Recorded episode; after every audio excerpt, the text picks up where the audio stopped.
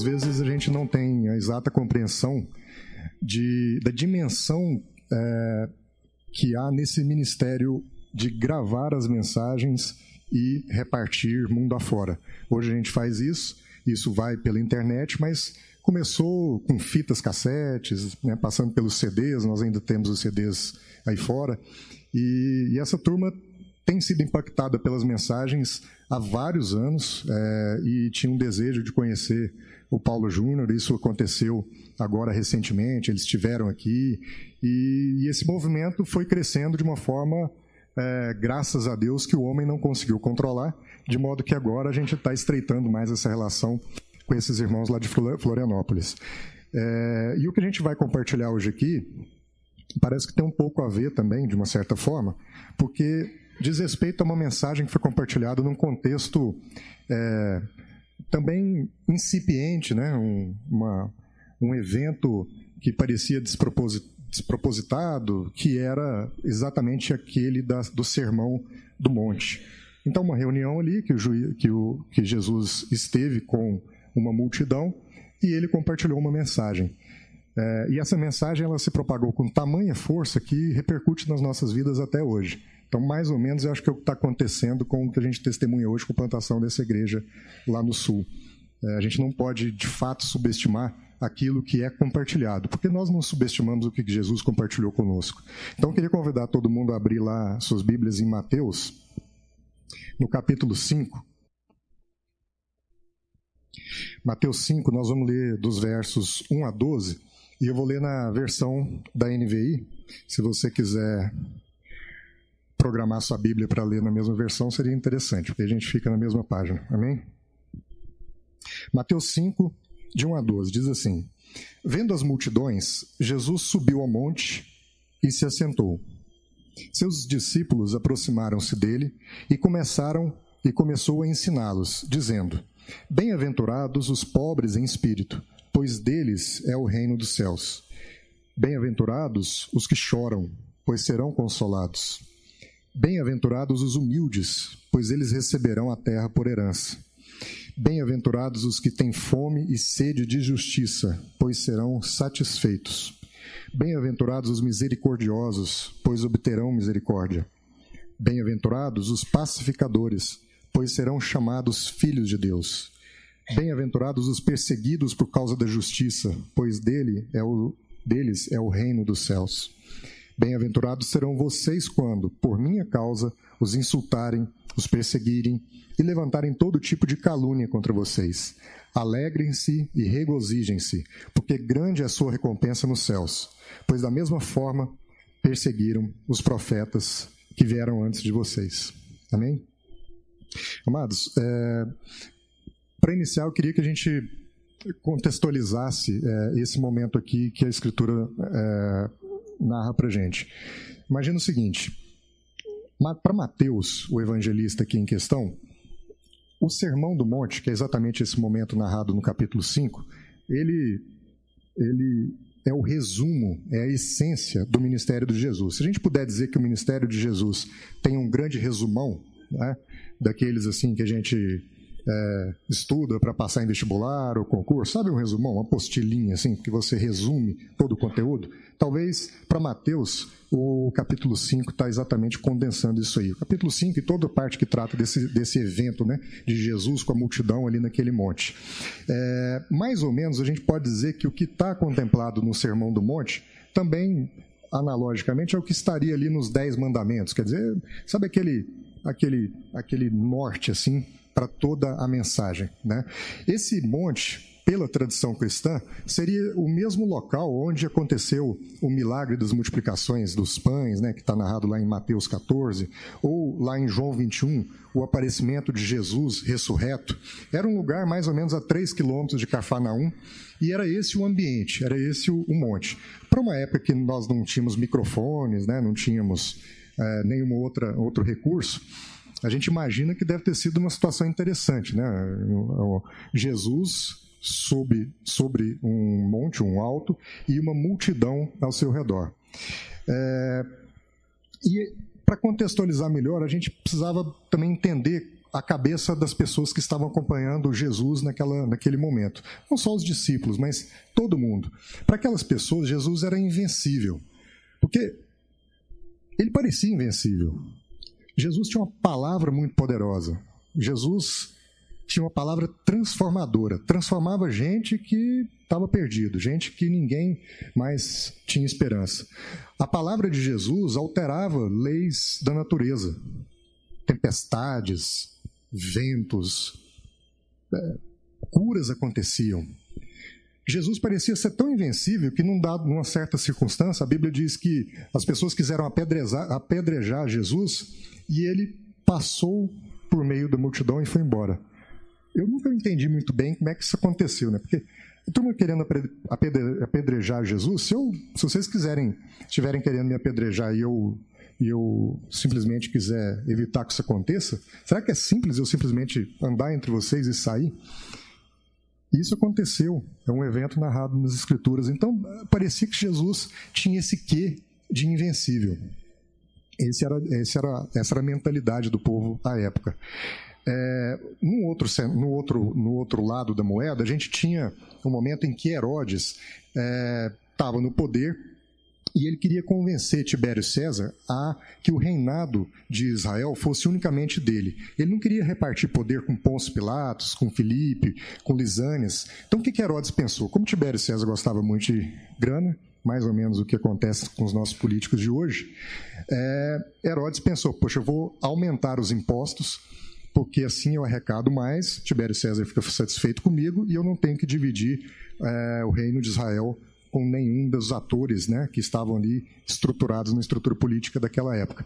Então Herodes aumentou os impostos e principalmente sobre a atividade mais rentável, que era justamente a pesca no mar da Galileia. Né? Agora veja, num, num cenário político econômico como esse, Jesus vem e inicia e, e implementa o seu ministério justamente onde? Fortemente no Mar da Galileia, naquela região. E dos doze discípulos que ele chama, onze eram pescadores. Era justamente aquele povo que estava, sabe, vivendo essa tensão, essa opressão é, com o movimento de Herodes de ganho de poder. Esse é o ambiente do ministério de Jesus. É um ambiente que parece que provocava um processo de subversão. Não é? Porque ele vem com essa mensagem justamente num tempo de tensões e justamente num ambiente em que as pessoas estão oprimidas é, por uma carga tributária, por uma ingerência do Estado. Por isso, talvez, a gente veja que essas pessoas que estavam ali no, no, monte, né, no momento do sermão, a gente pode imaginar qual é a imagem que elas faziam de Jesus. Qual era a figura de Jesus para aquele povo? Talvez fosse a figura de um cara revolucionário, um Che Guevara da Palestina. É um cara que estava ali assim para inflamar as coisas e para o judeu era exatamente a esperança de queda do reino é, da queda do Império Romano, ou seja, a, a, expectativa dos judeus era que justamente pela mensagem que Jesus trazia, o poder que ele trazia e por, pelo ministério ter acontecido justamente nos pontos de tensão é, da comunidade, era que Jesus fosse o cara que de fato ia trazer o reino de Israel. Mas o reino de Israel no sentido de substituição do reino de Roma. Então Jesus era para aquelas pessoas como a imagem de um cara revolucionário. Agora, no meio dessa tensão toda, o cara sobe num monte para falar de amor. E aí parece que isso não estava combinando muito, né? Então, pra gente, eu queria que a gente começasse assim, é, refletindo sobre essas questões de qual é a imagem que a gente faz de Deus. Né? Os caras fizeram a imagem de Jesus como se fosse um revolucionário, um Che Guevara da Palestina. E aí começaram durante um bom tempo a encarar Jesus dessa forma. E nós, qual é a imagem que a gente faz de Deus? Porque é, Deus ele está acima de qualquer tentativa de definição. Tem um, um, um cara que é o Karl Barth que fala que Deus é totalmente outro. Né? Então, é um teórico que escreveu que diz o seguinte: olha, Deus ele é totalmente outro, outro, outro. A gente não consegue nada, a gente não consegue enquadrar Deus dentro dos nossos conceitos é, de definição. Nada que a gente possa tentar falar sobre Deus vai definir perfeitamente como Deus é. porque a gente vai querer traduzir Deus com questões racionais, questões da nossa mente. Karl Barth diz: não, Deus é totalmente outro, é outra coisa. Talvez seja exatamente isso que está escrito lá no Salmo 34, no verso 8. Nós tivemos no nosso pequeno grupo uma experiência muito abençoada, a família não está aqui hoje, mas nós, nós temos lá uma família que tem um filho de 14 anos, né?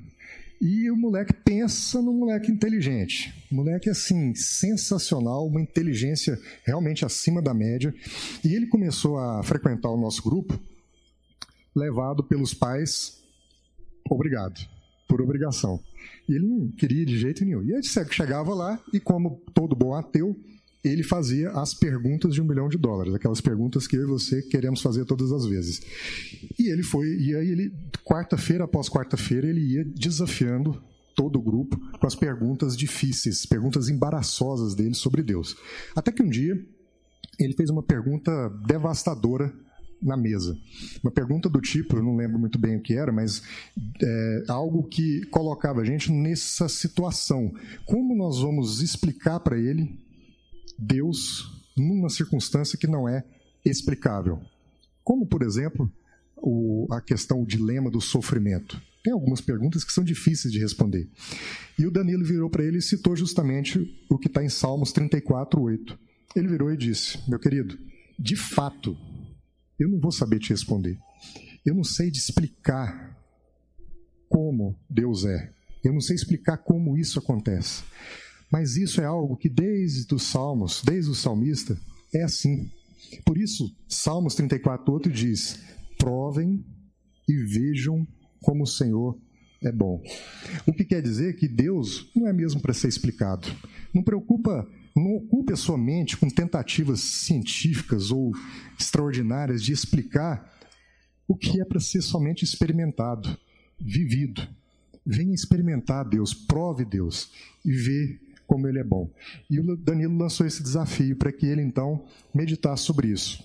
Silêncio, nada aconteceu naquele momento acabou o grupo, foram para casa, e o que a gente experimentou nas outras quartas-feiras foi algo assim sensacional, porque esse menino converteu e hoje é um cara assim sensacional, extraordinário, continua com as suas perguntas de um milhão de dólares, mas ele provou, ele experimentou Deus e viu que Deus era bom. Deus agiu na vida dele. Então, é, talvez por isso lá em Êxodo 24 também existe aquele mandamento, né? Não farás para ti nenhum ídolo ou imagem de qualquer coisa no céu, na terra ou abaixo da terra. Porque tudo que a gente quiser fazer para representar aquilo que a gente acha que Deus é, vai ser menor do que ele é. Qualquer tentativa é menor do que de fato é. Então, a gente pode distorcer essa condição. Agora, veja que a Bíblia traz várias figuras de Deus. Né? Então, por exemplo, se a gente olhar lá em Gênesis 1, no princípio, Deus criou os céus e a terra. Então, a Bíblia traz essa figura do Deus Criador. Nós temos uma passagem em 2 Samuel 22, 2, que Davi diz: O Senhor é minha rocha, a minha fortaleza, o meu libertador. Então, nós também temos essa figura, essa imagem de um Deus libertador. Também nós temos em Salmos 24, 10: Quem é o Rei da Glória? O Senhor dos Exércitos. Ele é o Rei da Glória. Então, nós também temos na Bíblia a figura de Deus como um rei, como um senhor dos exércitos. Uma outra passagem está em Salmos 7,11. Deus é o justo juiz, um juiz, um Deus que manifesta cada dia o seu furor. Então, eu também posso olhar para a Bíblia e inferir uma imagem transmitida de um Deus juiz. É uma figura de Deus. Um outro, Deus general, está lá em Deuteronômio 1,30. O Senhor, o seu Deus, está indo à frente de vocês, lutará por vocês como fez no Egito diante dos seus próprios olhos. Então, eu também tenho referências de um Deus general na Bíblia.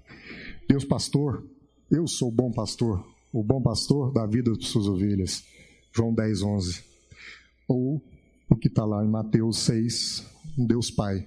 E vocês orem assim: Pai nosso que estás nos céus. Existem N imagens, N, N figuras que a Bíblia traz acerca de Deus. Mas qual é a, o problema? O problema é que, dependendo da figura que eu absorvo, eu desenvolvo nela as minhas expectativas. Então, por exemplo, se eu tenho dentro de mim uma muito muito evidenciada a figura de que Deus é um Deus libertador, parece que eu vou querer, eu vou, vou querer sempre estar me prendendo a alguma coisa para que Deus venha e me liberte. Então, eu não tenho problema algum em me envolver com vícios, com a bebida, com a prostituição, com adultério, com coisas que me prendam, porque eu sempre tenho dentro de mim aquela esperança mais do que forte de que Deus é um Deus libertador.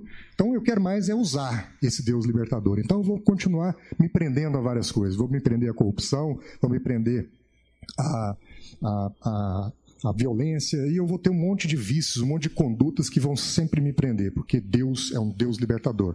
Eu quero que Deus trabalhe, porque Ele trabalha para mim. Né? Aí, se eu tenho uma outra figura, por exemplo, a figura do general que a gente falou, se a figura de Deus general é muito forte na minha vida, não, tem, não é equilibrada por nenhum outro contraponto, eu vou estar sempre imaginando que eu estou em batalha, em guerra.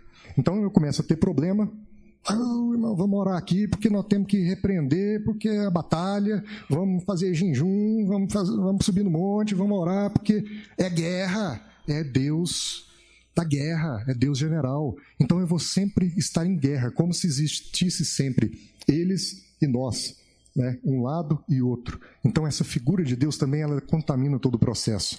Uma outra figura de Deus possível para a gente exacerbar na nossa compreensão é a figura do Deus juiz. Se eu tenho no meu coração muito evidenciada a figura de um Deus que é juiz, eu vou ter dificuldade de lidar com a graça de Deus, porque para mim Deus está me julgando a todo momento. Existe um código, uma lei que não foi abandonada com o sacrifício que Cristo fez. E agora Deus continua sendo para mim esse Deus juiz. E aí eu tenho sempre dificuldade de andar pelos caminhos da graça. Então tá vendo que aqueles caras lá na montanha olhavam para Jesus e talvez vissem em Jesus uma figura de um revolucionário, uma figura de alguém que ia tomar o reino pela força, mas o reino no sentido de mundo mesmo, e acabar com aquela opressão dos impostos, e sabe, essa era a imagem que fazia. Mas qual é, qual é a imagem que a gente faz do nosso Deus hoje? Né? Aquilo que nós cremos acerca de quem Deus é, de, da imagem dele, determina as nossas expectativas com relação a Deus. Então, eu queria trabalhar com vocês nessa manhã uma figura que para mim, assim, é a imagem moderna de Deus, né? É, não estou dizendo que é a certa, mas é uma imagem moderna. Parece que esse tempo de ver Deus como juiz, como Senhor dos exércitos e tal, parece, parece, parece que na maioria das igrejas ou na maioria das vezes isso ficou para trás. Então parece que hoje a gente tem uma outra figura que a gente vai examinar como é. E por que é importante examinar isso? Porque para aquelas pessoas que ouviram o Sermão do Monte, a relação era uma relação de alguém que está sentado diante de alguém que está ensinando sobre alguma coisa, na perspectiva de alimentar as carências, alimentar todos os desejos, tudo aquilo que me falta, tudo aquilo que eu quero ver transformado. Mas é uma relação distante, é uma relação que parece que busca um uso para aquilo. É mais, eu fico imaginando, é mais ou menos como a relação do piloto de um caça com paraquedas, né? Antes de decolar, um dos itens para ser checado é justamente se o paraquedas está lá. Né? Então, para o piloto, é assim: eu não decolo se o paraquedas não tiver. Esse é um item que eu tenho que dar o check. Agora também é o seguinte, depois que eu decolei, não quero usar esse paraquedas não, entendeu, né? Deixa o paraquedas lá, eu estou seguro, eu estou tranquilo de saber que ele está, que ele existe, que ele está ali, mas também não quero usar não. Deixa lá, deixa lá, porque se usar significa que eu fui atingido eu estou caindo. Então Deus não pode ser isso para gente, alguém que a gente use, que a gente, a gente se sinta seguro e tranquilo por saber que ele está, mas que a gente não queira uma relação, uma relação mais íntima, uma relação mais próxima. Então, a partir dos ensinamentos de Jesus, o Deus que Jesus trouxe, esse foi o grande lance do ministério dele. E assim, eu falo, eu falo por mim, né? É, aqui uh, na Sal da Terra é, é trabalhada bastante essa mensagem, essa imagem, essa figura que Deus compartilhou conosco, que é uma figura de um Deus Pai. É, Para mim, para vocês, né, talvez isso não seja nenhuma novidade, tal, porque a gente fala disso todo domingo, a gente ouve o Paulo Júnior falou todo, todo domingo. Mas quando eu comecei a frequentar essas reuniões, para mim isso fez uma diferença imensa. Saber que Deus tinha um traço de pai. Diferente, talvez, daquele Deus que, com quem eu me relacionava ou que eu imaginava que ele era. É um Deus Pai. A relação da paternidade comunicada por Jesus ela fez e faz toda a diferença. E para minha vida ela fez toda a diferença. Mas qual é o problema? O problema é que a imagem moderna que a gente faz de Deus está saindo do que Jesus comunicou lá atrás e está entrando um outro viés. Deus para a gente hoje se parece mais com um avorrai. Quem lembra da música do Zé Ramalho, aquele avô e pai? A gente tira Deus dessa condição de pai e deseja que Deus seja muito mais um avô. Alguém com essa condição senil, tranquilão, que investe na relação desejando alegria, desejando que tudo esteja sempre bem, no sentido de sensação do bem, desejando que não haja nenhum percalço, desejando divertir, desejando assim ver a gente feliz, ver a gente e todos felizes. Não importa felizes desta ou daquela forma, felizes. Não é assim que avô é? Né, dona? Por quê? Nada contra, eu também vou ser avô um dia. Mas é que a questão é que o pai tem uma responsabilidade pelo resultado. O avô, ele está numa condição de desfrute, porque a responsabilidade dele foi cumprida. Se há um neto, é porque eu cumpri minha parte com o meu filho. Então, eu tenho mais leveza no desfrutar da relação. Mas parece que a gente quer trazer Deus para essa condição de avô. A gente quer muito mais um avô no céu do que um pai no céu. Não é? E, e isso muda em que aspecto? Muda no seguinte aspecto: o pai é aquele para quem o amor não é apenas bondade. O amor não é apenas bondade. E se o amor não é bondade apenas, qual que é o amor de Deus? Como é o amor de Deus? Porque se a gente olhar toda a mensagem de Gênesis, toda a mensagem da queda do homem, a gente vai entender algo é, mais ou menos assim. O, o homem, quando cai, ele permite que o mal se instale na vida dele.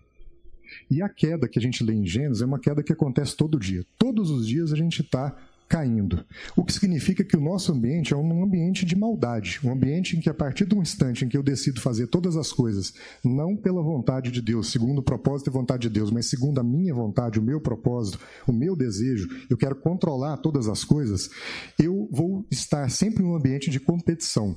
Então agora eu já vejo o outro como um outro e não como o meu próximo. E aí, num ambiente como esse, o mal se instala. Então, no fundo, o bem é um remédio para esse mal. Não é o mal que está consumindo o bem. O bem é que está voltando para dentro do, da humanidade. E o bem precisa voltar através dos filhos de Deus. Então, entender o amor de Deus não como um amor que comunica bondade, é entender um amor que é amor mesmo se as circunstâncias não pareçam tão boas. E aí entra o dilema do sofrimento. Para a gente entender como é o amor de Deus, eu queria recorrer aqui a analogias que o C.S. Lewis faz, para a gente entender o amor de Deus. Então, vamos lá. Aquelas pessoas estavam é, se relacionando com um Jesus para quem eles tinham uma noção, uma imagem de alguém revolucionário, de alguém Che Guevara da Palestina. No entanto, a imagem que eles têm de Jesus distorce toda a concepção de quem ele é, e agora Jesus vai, durante todo o ministério, comunicando para eles um, uma figura de um novo Deus, que é um Deus Pai. Hoje a gente distorce a realidade porque talvez a gente não compreenda a exata dimensão do amor de Deus. Como é o amor de Deus? O amor de Deus, para C.S. Lewis, ele traz quatro analogias. A primeira analogia é a analogia do artista com a sua obra, com o seu artefato. Que é, por exemplo, a analogia que a gente encontra lá em Jeremias 18, né? o vaso e o oleiro, né? ou em 1 Pedro 2,5, a igreja como um edifício e nós como pedras vivas. Né? Então, qual é essa analogia? Como é que é a relação de Deus semelhante à do artista com a sua obra? É, eu queria mostrar para vocês um desenhozinho que vai ilustrar bem isso aqui. Então, veja bem. O Gustavo, meu cunhado, está ali. É um cara que chegou ontem de surpresa, né? mora em Vancouver, trabalha na ILM, que é aquela empresa fundada pelo George Lucas, trabalha com efeitos especiais para cinema. Depois de Capitão América 2, acabou de terminar Transformers e veio aqui dar uma descansada. Transformers está no cinema. Então é um artista, é um artista digital. O Gustavo ontem fez um desenho para os meus filhos, que é o Dusty do Aviões. Né? Então, eu não desenharia nem, deixa ver, nem o olho. Mas o cara desenhou e tá, é um, tá bonito, não tá bonito? Né? Olha lá. Só que, é, por mais que, que tenha ficado bonito, né? Mas para o Gustavo, isso aqui não é a obra-prima do Gustavo. É um desenho feito com muito amor para os meus filhos, né? Como quem presenteia. Então, sei lá, em 15 minutos você resolveu essa parada, né, Gustavo? Ficou lindo, mas assim, se perguntar para o Gustavo, ele não sofre porque talvez a ponta da hélice ficou amarela e ele queria que fosse ficado laranja, ou assim, ficou bonito, mas não é obra-prima. Ele não tinha se envolvido nesse nível. Já no Transformers, talvez o Bumblebee, né? Se, ele, se a gente imaginar como o Transformers como a obra de arte do Gustavo, Ontem eu ainda perguntava para ele, dá, dá, muito trabalho? Ele, nossa, dá trabalho demais, porque aí ele foi contar assim o quanto ele se empenha para que aquilo funcione. E dá muito mais trabalho, porque o diretor, o Michael Bay, é um cara extremamente perfeccionista, o cara que busca a perfeição, e aí cenas aprovadas são constantemente repetidas porque é o artista buscando a perfeição. Então C.S. Lewis dá essa analogia. A analogia do amor de Deus para conosco é exatamente a mesma, a mesma, uma analogia ruim, mas dá para a gente imaginar, do artista para com a sua obra. Nós não somos para Deus um desenho que manifesta um amor, é, mas que não é uma obra-prima, apesar de bonitos. Nós somos para Deus a obra-prima. A obra-prima. Então, imaginando a figura do Bumblebee lá, que é um camaro amarelo né, no Transformers, imaginando se o Gustavo, ao desenvolver o efeito especial, a, montar aquele, aquele ser, pudesse contar com a, a, o auxílio do ser, para que ele também, juntos, eles trabalhassem no desenvolvimento do melhor Bumblebee possível, da melhor figura, da melhor imagem, da melhor perfeição. Ia ser uma relação interessante porque agora também o objeto criado está em condições de ajudar a aperfeiçoar a obra. Então, o amor de Deus conosco, nessa perspectiva, é igual. Porque nós somos a obra de Deus, a obra-prima de Deus. Mas Ele nos permite que nós também envidemos os nossos esforços para que o resultado seja o melhor possível.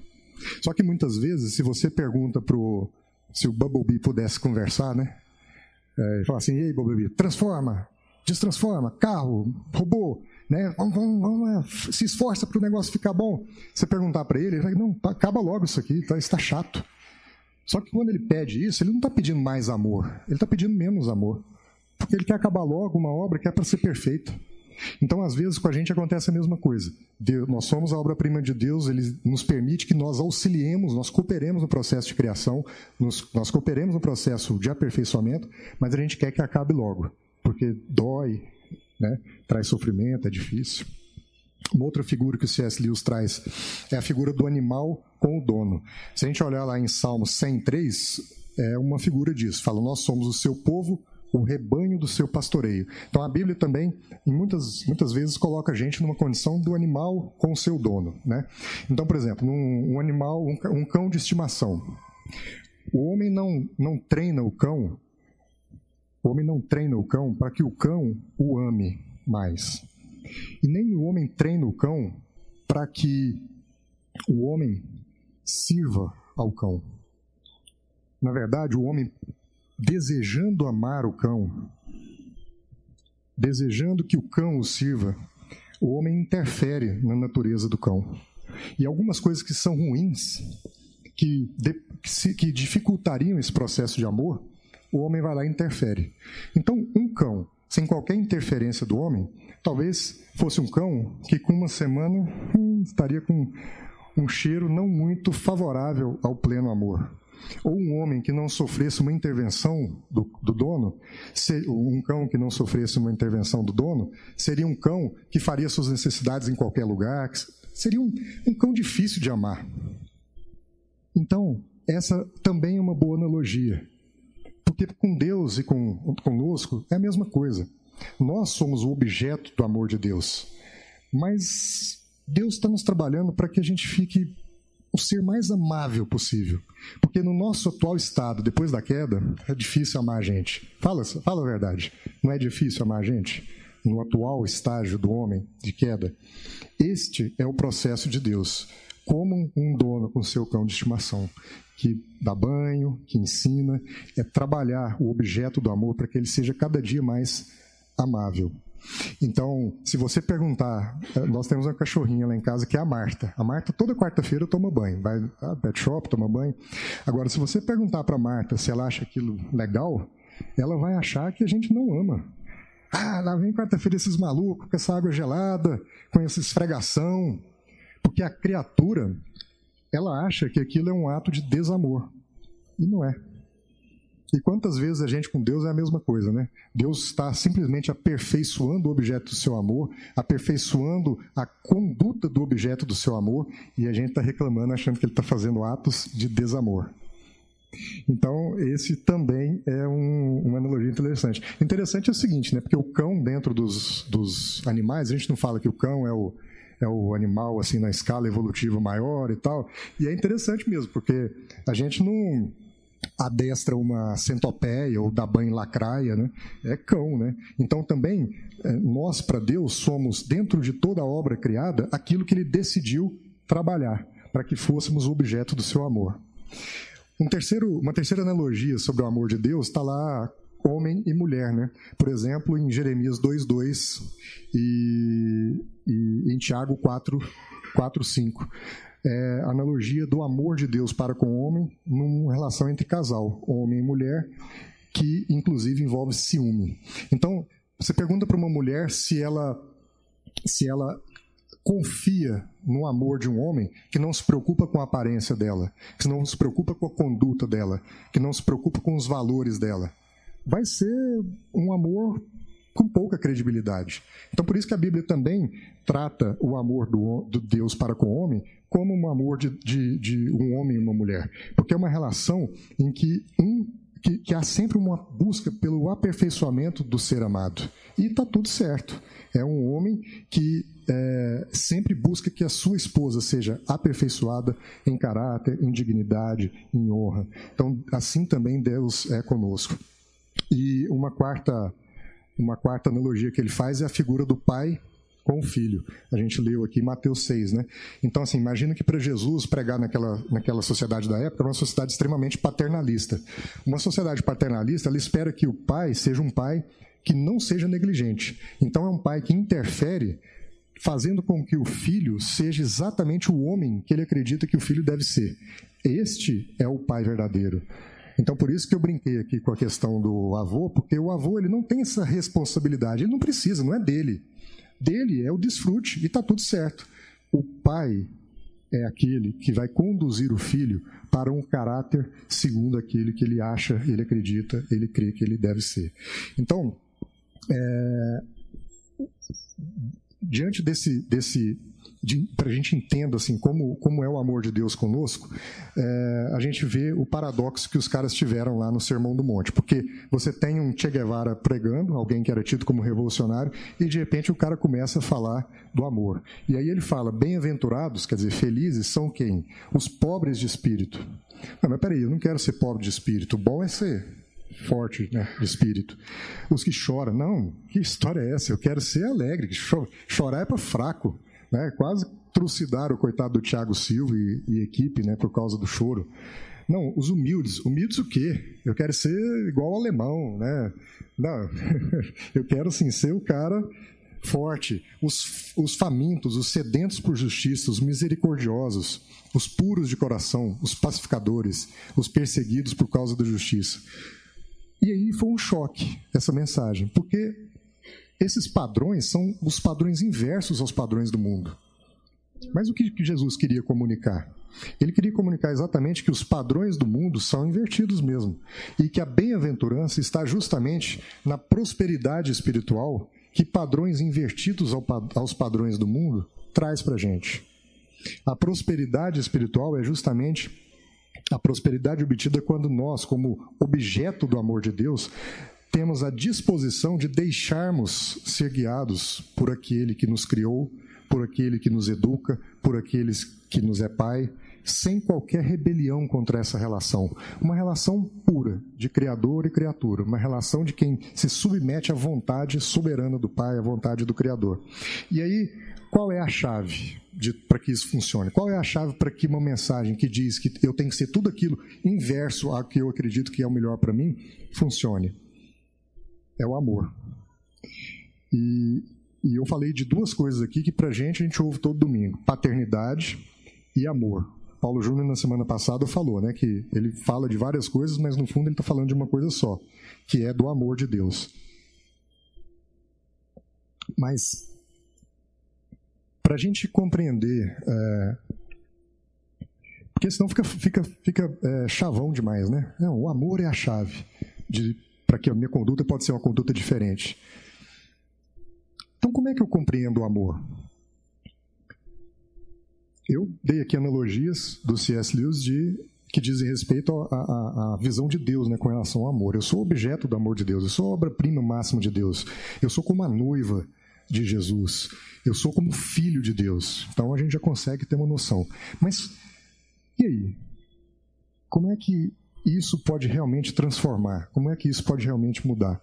Então, se a gente olhar lá o primeiro versículo que a gente leu, está dito o seguinte: que Jesus chega e há uma multidão. E aí Jesus senta e começa a ensinar. Uma multidão. Essa multidão, ela experimentou o amor de Deus ou ela estava apenas aprendendo sobre o amor de Deus? Essa é uma pergunta interessante. A resposta não tem certo ou errado, mas a gente pode começar a meditar uma multidão que se senta com Jesus naquele momento ali, que era o momento primeiro, era uma multidão que estava apta a experimentar naquele momento zero o amor de Deus, ou ela estava naquele momento só aprendendo? Ela estava só aprendendo. Quando a gente olha a mesma figura lá em Apocalipse, o que, que mudou? Porque não parece Apocalipse quando diz que a multidão também chega e começa a adorar o Senhor que está sentado no trono? Essa é uma multidão que já experimentou, não é? Ela saiu de uma condição apenas de uma multidão que só aprende, que era lá o momento zero da mensagem do Sermão do Monte, e quando a gente chega lá em Apocalipse e tem uma visão do percurso, da trajetória que essa multidão alcançou, a multidão agora, que somos nós, eu e você, estamos com uma consciência transformada. E agora a gente está ali não numa condição só de aprender. Aprender a gente aprendeu no caminho, mas a gente está ali na condição de adorar aquele que está assentado e está ministrando, está recebendo agora lá em Apocalipse todo louvor, toma toda adoração. Então, para a gente brincar com aquela figura que o Paulo Júnior colocou na semana passada, né? Para quem não estava aqui ou quer se lembrar, ele projetou uma imagem de Jesus e um cego ajoelhado. E Jesus com a mão no rosto do cego, como quem está ministrando cura ao cego. E aí ele fez a pergunta: e nós? Com quem, com quem a gente se identifica? Com o Jesus ou com o cego? E a maioria de nós respondeu que era com o cego, né? Porque a gente está sempre nessa condição da multidão de só receber, né? Então eu estou ali sentado, eu estou ali para receber. Então eu estou recebendo a cura de Jesus. E aí Paulo Júnior colocou, falou, não, a gente precisa se identificar como Jesus que ministra a cura. Porque curados nós já fomos, salvos nós já fomos. E agora somos nós que carregamos essa mensagem de salvação. Somos nós que temos a condição de intervir no mundo ministrando esse amor, ministrando essa graça, ministrando essa mensagem libertadora. Agora, nessa outra figura que eu proponho hoje, Jesus e a multidão. Quem é? Quem somos nós? Nós somos Jesus ou nós somos a multidão? E aí a resposta que eu, que eu dou é o seguinte: depende. Também não precisamos ficar em crise se eu me identificar como multidão. Porque as, domingo passado eu estava aqui como multidão.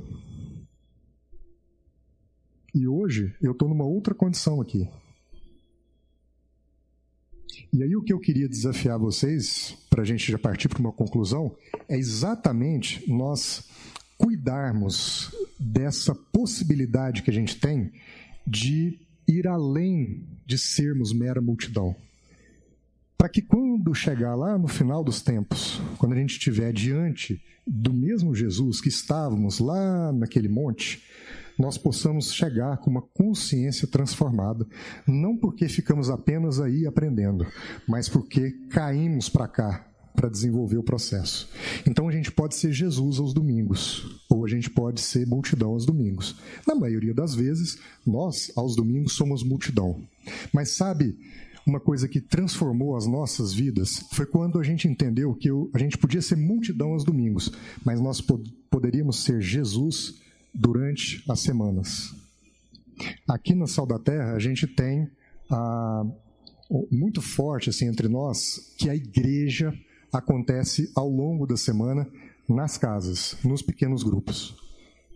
E é exatamente esse o ponto em que eu queria chegar com vocês, tendo desenvolvido essa breve introdução.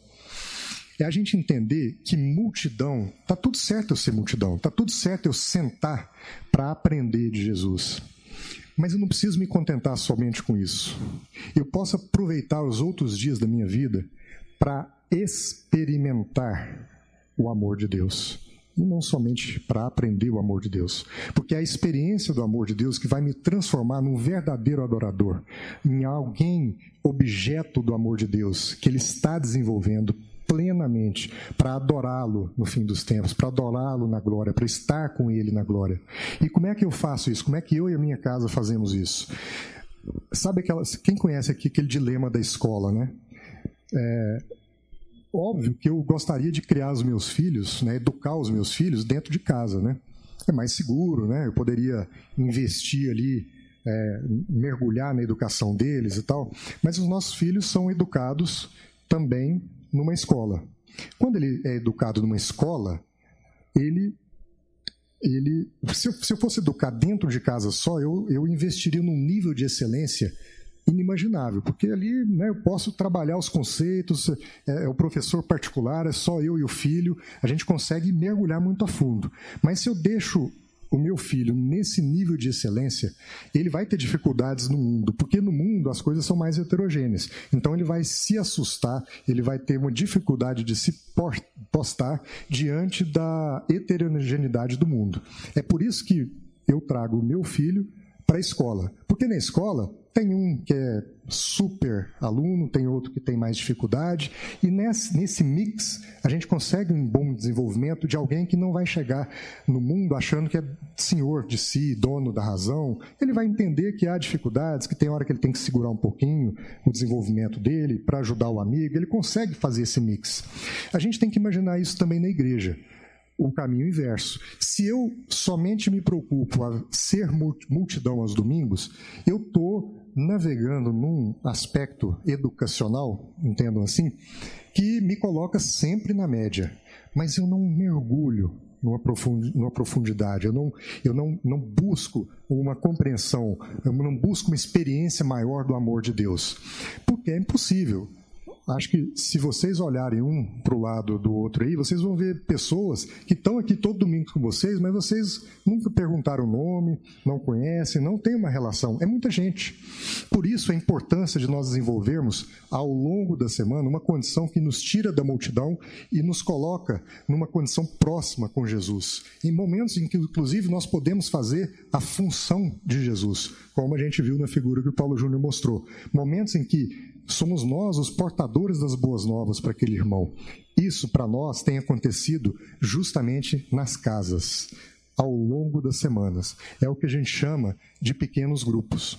E essa essa mensagem que eu queria deixar com vocês, o pequeno grupo é um ambiente no qual o objeto do amor de Deus, que somos nós, tem sido de forma intensa trabalhado. Nos pequenos grupos, nós temos conseguido mergulhar numa relação com Deus muito mais profunda do que uma relação de multidão, que não tem nada de errado. Ela simplesmente é necessária porque ela balanceia também esta outra condição de pessoas, às vezes, que ficam só em grupos pequenos, grupos familiares, porque também o cara alcança um nível de excelência que dificilmente ele vai conseguir lidar bem com as situações do mundo, quando as situações piorarem. Né?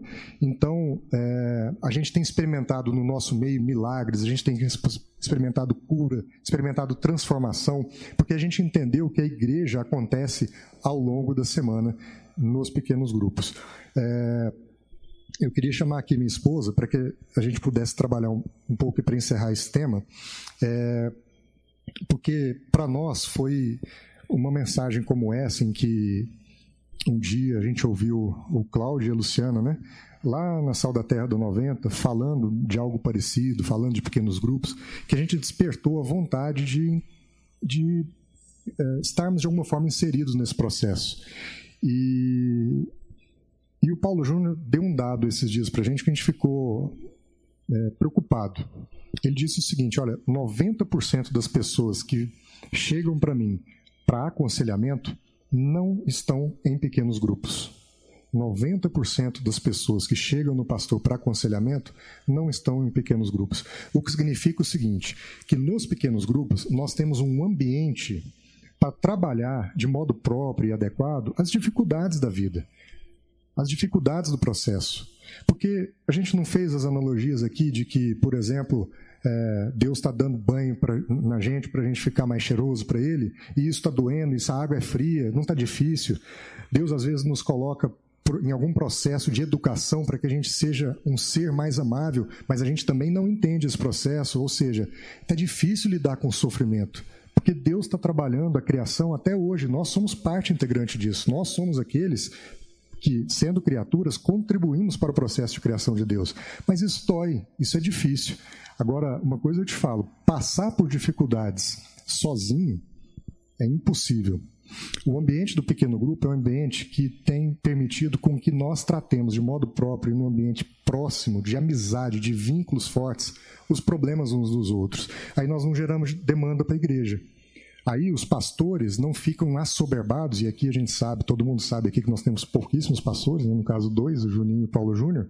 Imagina se eles tiverem que atender todos nós que temos problemas. Todos nós temos problemas. E eu não vou dizer para vocês que eu não me aconselho com o Paulo Júnior. Quando a coisa aperta mesmo, a gente conversa. Mas há um ambiente em que essas coisas podem ser trabalhadas, porque de novo, a mensagem que Cristo pregou naquele monte foi uma mensagem que aparentemente trazia para as pessoas uma, é, uma mensagem de alguém que era um revolucionário. Mas ele falava sobre amor. E o amor inverte todas as lógicas, inverte todas as coisas. E agora ele passou para a gente uma mensagem de um pai. Se Deus é pai, qual é o ambiente em que eu vou conhecer o amor de Deus? É justamente no ambiente de família neste ambiente aqui, nessa grande assembleia, talvez a gente não desenvolva adequadamente os laços de família, embora nós sejamos famílias. Se você olhar para o lado, você vai encontrar um irmão. Mas muitas vezes não é aqui o ambiente da gente falar, da gente conversar. Talvez você vá olhar para o lado e não vai ter liberdade de compartilhar com o seu irmão a sua dor, o seu, o seu problema. É, é difícil mergulhar na relação. E está tudo certo. Nós estamos aqui numa condição de multidão. A gente está aqui para aprender aos domingos. Mas que tal, ah, durante a semana, nós saímos da condição de aprendizes e passarmos para uma condição de quem experimenta o amor de Deus? E experimentando o amor de Deus, nós vamos ser transformados a cada dia, de modo que lá no final dos tempos, como em Apocalipse, nós vamos nos transformar de uma multidão de alunos a uma multidão de adoradores que conhecem plenamente o Senhor Jesus. Amém? Amém. Eu, eu dou glória a Deus por fazer parte de uma igreja que tem poucos pastores e que esses pastores têm uma agenda tribulada. E, e isso faz com que a gente se lembre que o poder de Deus não está na oração forte de um pastor. Né, como muitas vezes a gente acaba idolatrando é, o homem, como a gente tem visto tanto em tantas igrejas. Né? Eu não estou criticando a igreja, igreja de ninguém de forma alguma mas o formato que a Sal da Terra nos permite é, compartilhar a palavra é fundamental, porque a gente começa a aprender que, que não é tendo um tempo com, na agenda do Paulo Júnior, não é que ele vai orar, minha, pôr a mão na minha cabeça e fazer uma oração e que tudo vai mudar e tudo vai se resolver. Nós temos experimentado isso na nossa casa, né? Primeiro nós experimentamos na nossa vida, né? Como família, como uma família que enfrenta grandes desafios. Se a gente pensar em, em mundo espiritual que está aí, né? Nos cercando, quem assume um desafio de, de carregar uma outra família, né? Que Deus vai vai trazendo para nossa casa, tem um peso espiritual, né? E a gente é, tem lidado com, com todas as resistências do mundo espiritual e, e todas as dificuldades com muita alegria. E, e, a gente foi recebendo de Deus família, família que, que tem sido para nós muitas, muitas das vezes muito mais do que a nossa própria família de sangue. Mas aí a gente lembra que, na verdade, é, essa família é a nossa família de sangue. Nós viemos de um só Deus, né? Nós viemos de um só Criador, que vai juntando por propósito, né, pessoas que se tornem uma grande família. Então, assim, eu não, eu não tenho que dizer, é, nós não somos coordenadores do pequeno grupo Paris, que é o nome do nosso grupo. Eu queria até pedir para todo mundo que está aqui, que é do pequeno grupo, que venha aqui à frente nesse momento e Débora e Fed, Rodrigo, Ademar, Antônio Lude, tem mais gente, Pauline e Fabinho, tem um monte de gente que veio no primeiro culto também e dizer que nosso grupo não é um grupo fixo, que não existe uma verdade. Tem muita gente pergunta assim pra gente: quem, quem que coordena seu grupo? Quem coordena o nosso grupo é o Espírito Santo de Deus. E ele usa cada semana a boca de um para falar, para falar sobre seus desafios, para falar sobre o seu testemunho de, de, de vitória, né? E a gente tem experimentado grandes coisas através desse grupo. É, nós temos, assim, tanta, tanta história. O pequeno grupo, o nosso pequeno grupo vai fazer quatro anos agora em novembro e a gente tem tanta história para dizer, tanta história para contar, tanto milagre, que às vezes a gente fica assim até pensando como Deus é, nos usa para sermos mesmo Jesus no momento em que ele encontrou com o cego, né? Em tantos outros momentos da Bíblia. E, e não usou a minha vida, usou a vida do Marlos, usou, usou a nossa relação. É isso que é essa união de verdade. Isso não é uma coisa que a gente combinou e nem que é, falamos, ó, oh, venham para dar apoio e tudo mais, ou, ou que a gente realmente diga que é uma família e que durante a semana cada um vai viver seu processo. Não, a gente vive uma semana inteira. Todos nós, uns preocupados com a vida dos outros, com os desafios dos outros e com o momento que cada um está vivendo eu queria pedir. Nós temos vários exemplos disso, mas queria que, que a Débora e o Fred dessem um pequeno testemunho. Todo mundo conhece a história deles, acho que quase todo mundo, né? E passaram por um momento muito difícil e que estão conosco no grupo desde quando o Davi era uma promessa de Deus e um sonho na vida deles, e ainda não existia nenhuma gravidez. Cumprimenta a igreja capaz do Senhor. Amém. Bom, é, eu tenho muito a agradecer esse pequeno grupo. Esse pequeno grupo realmente ele faz parte da minha vida, como se fosse realmente da minha família de sangue, como a Juliana compartilhou. É, eu cheguei nesse pequeno grupo por causa que minha cachorrinha tinha falecido. Eu estava muito triste por causa que a cachorrinha de 12 anos tinha falecido e aí o Marlo sabia que eu estava muito triste porque conversou com meu pai e a Juliana ligou e convidou. E desde esse dia nunca mais nós paramos de ir, né? E aí a gente queria muito engravidar. E eles participaram de todo esse processo, né? Que a gente tem um problema muito grave de fertilidade, que naturalmente Deus não nos deu um filho, né? Então nós fomos buscar ajuda profissional e acabamos por entrar num tratamento muito difícil de fertilidade. Eles participaram de todo esse processo com orações, com palavras de conforto, de apoio. Foi muito difícil. Eu fiquei, é, eu adoeci por causa dos hormônios que eu tive que tomar. E Deus me deu um filho, Deus me deu uma gravidez. Nós conseguimos engravidar na primeira tentativa, né? Eu com 26 anos de idade, né, muito jovem, consegui estava grávida e foi uma alegria para todos. Só que com quatro meses nós descobrimos que a gravidez tinha um problema. O feto estava todo mal formado, meu bebê. O meu bebê tão esperado estava com várias malformações. Assim, se eu, se eu enumerar para vocês, são mais de 10. E a indicação era um aborto, porque ele era incompatível com a vida realmente. E realmente ele era incompatível com a vida. E eu compartilhei com um grupo que eu não queria abortar, que eu queria pedir para Deus, para Deus estar com, conduzindo toda a situação, porque Deus me deu aquele filho, porque podia ter dado negativo meu resultado. Mas Deus me deu um resultado positivo, então era para eu ter aquela criança. E com muita oração, é, sem apoio nenhum em Goiânia, nós fomos para São Paulo para buscar apoio. E cheguei em médicos muito bons, muito conceituados. E eles realmente falaram, falaram assim, ó, é, a criança não tem chance de vida, é muito grave.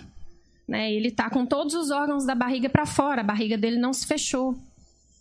Desculpa, gente, é muito forte eu compartilhar isso com vocês. Eu sei que é uma história assim muito impactante. Mas a Juliana me pediu, então eu vou contar. Eu espero não me emocionar. Tá tudo certo, é. Então, e, e eu pedi, Deus, me conduza. Coloca na minha vida o médico que é para operar a vida do meu filho assim que ele nascer. O Senhor vai mostrar o caminho.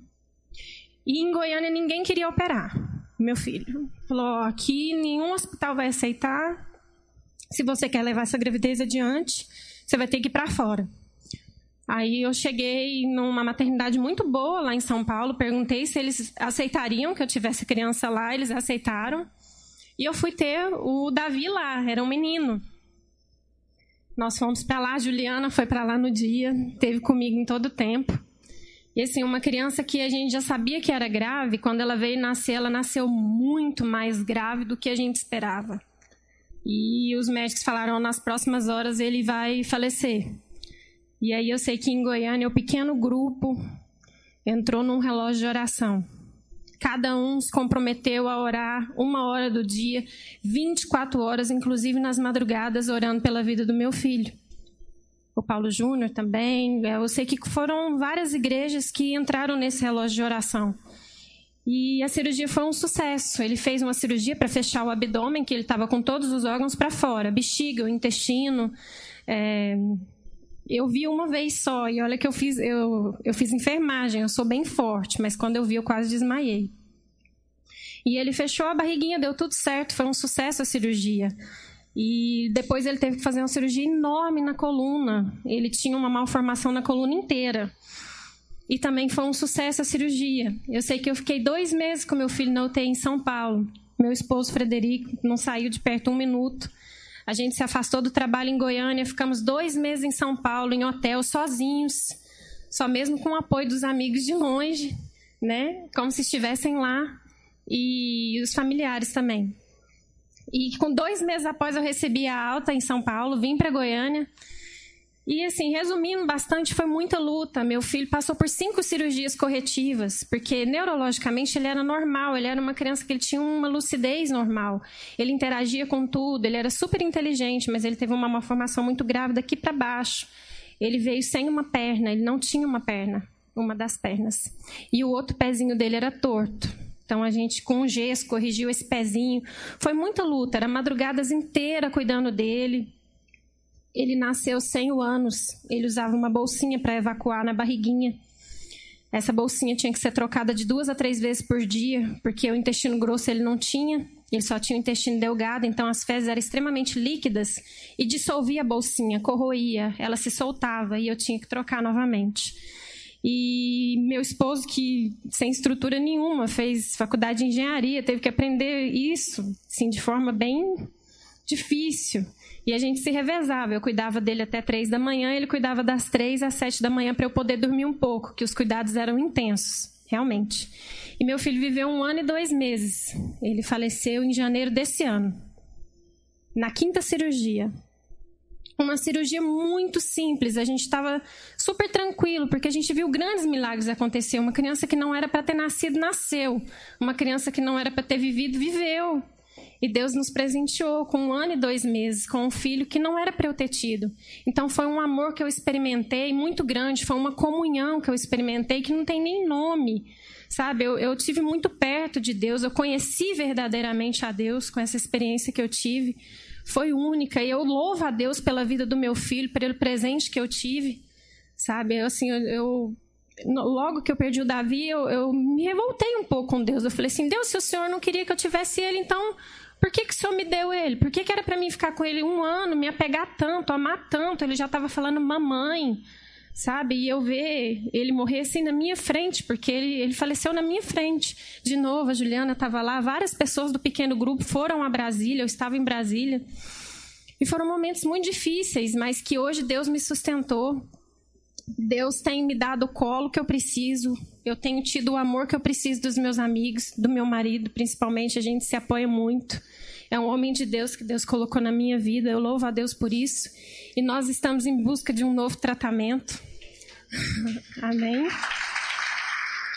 É isso, irmãos. Obrigada. É, o que eu pedi para a Débora compartilhar é porque assim, a gente viveu é, esse um ano e dois meses do Davi em vida e mais o tempo da gravidez e as tensões todas é, de uma forma muito é, intensa junto com eles. E, e, o que eu quero dizer para vocês é que, por mais complicado que seja o seu problema, por mais difícil que seja a sua situação, a coisa que mais vai complicar a sua vida é se você achar que você vai, vai enfrentar tudo isso sozinho. Se você não deixar que Deus traga uma família para cuidar de você nesse momento. Se você se fechar para achar que está tudo certo ou que não está tudo certo, porque é, dentro do processo da Débora, ela mesma disse né, que em momentos, é, em muitos momentos, ela experimentou milagres. E o milagre, ele alegra demais o coração da gente. Mas em muitos momentos também, ela enfrentou a dúvida e a revolta contra Deus. Então a gente precisa dessa família, né, nesses dois momentos. No momento em que a gente está experimentando alegria para compartilhar na comunhão, e especialmente no momento em que a gente não está sentindo o amor de Deus. O amor do irmão, ele é capaz de comunicar o amor de Deus na nossa vida. Então, assim, o que eu quero dizer para vocês é que procurem. A Sal da Terra tem vários grupos de para os meninos projetarem aqui. Encontre um momento né, da semana que seja um momento que dê para você se organizar, né, um dia da semana que dê para você se dispor a, estar tá em, um, em uma família e encontre um horário, um grupo que você tenha alguma empatia. Não espere que você vai encontrar um grupo perfeito. Nosso grupo não é perfeito também. Lá nós temos todo tipo de, de temperamento, de comportamento e tudo mais, e isso é que é a grande bênção, né? Então, que você se encontre num lugar desse, que você esteja com seu coração preparado para receber o amor de Deus através da vida das pessoas, porque é assim que você vai aprender a amar seu próximo. É recebendo dele também o amor. Eu queria orar por nós. Pra, apenas antes de, de a gente orar, é, deu, deu para entender agora o Sermão do Monte? Quando Jesus fala quem são os bem-aventurados, você percebe que não tem a ver com circunstância? Você percebe que não tem a ver com a criança nascer normal ou não, com eu estar ou não enfrentando uma situação de doença, um problema grave. A bem-aventurança está em outro lugar. A bem-aventurança está na humildade, a bem-aventurança está na pobreza de espírito, no sentido de um espírito que não almeja riqueza do mundo, que não se envaidece. A bem-aventurança está nessa fome, nessa sede de justiça, do amor de Deus, fome e sede do que é bom, do que vem de Deus, ainda que o bom não seja o bom conforme nós definimos o bom, mas o bom na definição de Deus, que é diferente da nossa. Essa é a bem-aventurança. E o desafio do Juliano é, é, é, assim, é o desafio que a gente quis trazer aqui hoje. Às vezes você não está inserido num grupo desse, meu irmão, você não sabe o que está perdendo. Às vezes você está se contentando em ser multidão aos domingos, e isso é bênção. Eu sou também, todo domingo eu estou na multidão. Mas vamos lá, vamos mergulhar um pouco mais. Vamos encontrar um grupo, ou montar um grupo em que essas, essas coisas possam ser repartidas, porque passar a experiência que eles passaram, o Antônio de Ludmilla também já deram testemunho aqui, sozinho, nossa, teria sido uma tragédia. Agora, quer que eu te fale? Passar essa experiência junto com eles, como quem está de fora, mas junto, é muito legal, porque a gente sofre junto, a gente entende a dor deles como a dor nossa, a gente chora junto, a gente comemora a vitória junto. É, desculpa, porque quando falo de família, a gente. É, assim, completar, né?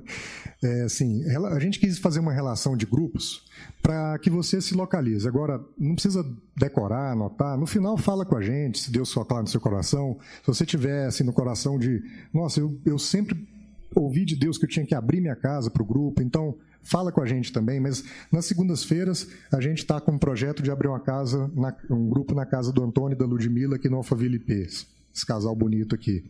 Na terça,